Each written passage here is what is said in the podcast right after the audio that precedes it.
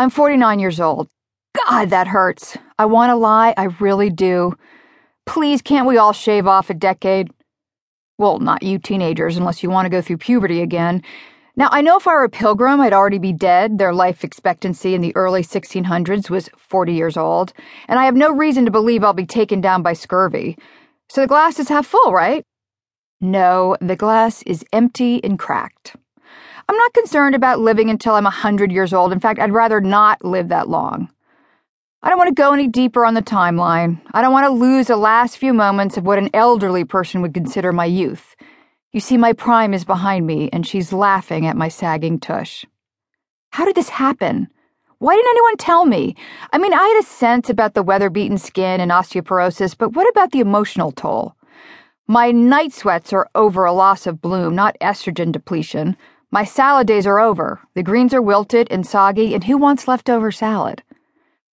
I thought I would delicately leap from 49 to 50 the way I have the other stepping stones of life, with a large slice of bittersweet chocolate cake and some dirty dancing.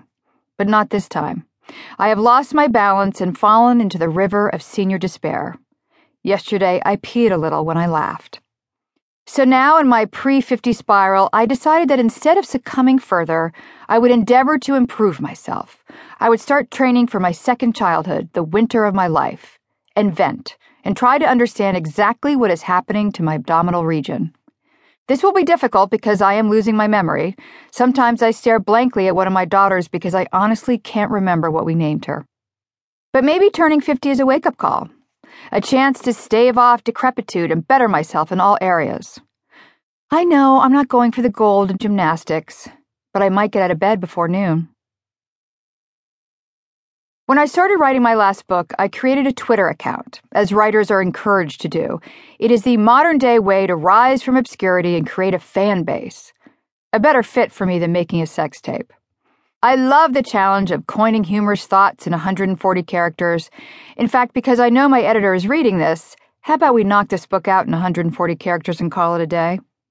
I reveled in the excitement of clicking out my thoughts to the Twitter sphere and receiving instant reactions. I now follow everything from Vanilla Ice to Benjamin Moore Paint.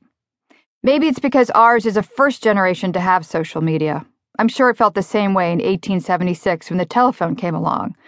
I would have been crank calling everyone from Grover Cleveland to Sitting Bull. Imagine playing words with friends with Emily Dickinson. A few weeks into my pre midlife crisis, I stumbled upon an inspirational quote Twitter feed. I decided to follow it. I'm not that discerning, I also follow grilled cheese. The way the feed works was this every day at around 9:30 a.m. they send a single inspirational quote. Now, I grew up in the 1970s when the sayings were very clear and simplistic make love, not war, and hang in there, baby. So at first I felt overwhelmed by some of the deep and intellectual aphorisms. But after a couple of weeks, the quotes started to really resonate. They weren't necessarily motivating me or goading me, mind you, but rather they were making me feel uncomfortably aware that perhaps I wasn't living life to the fullest.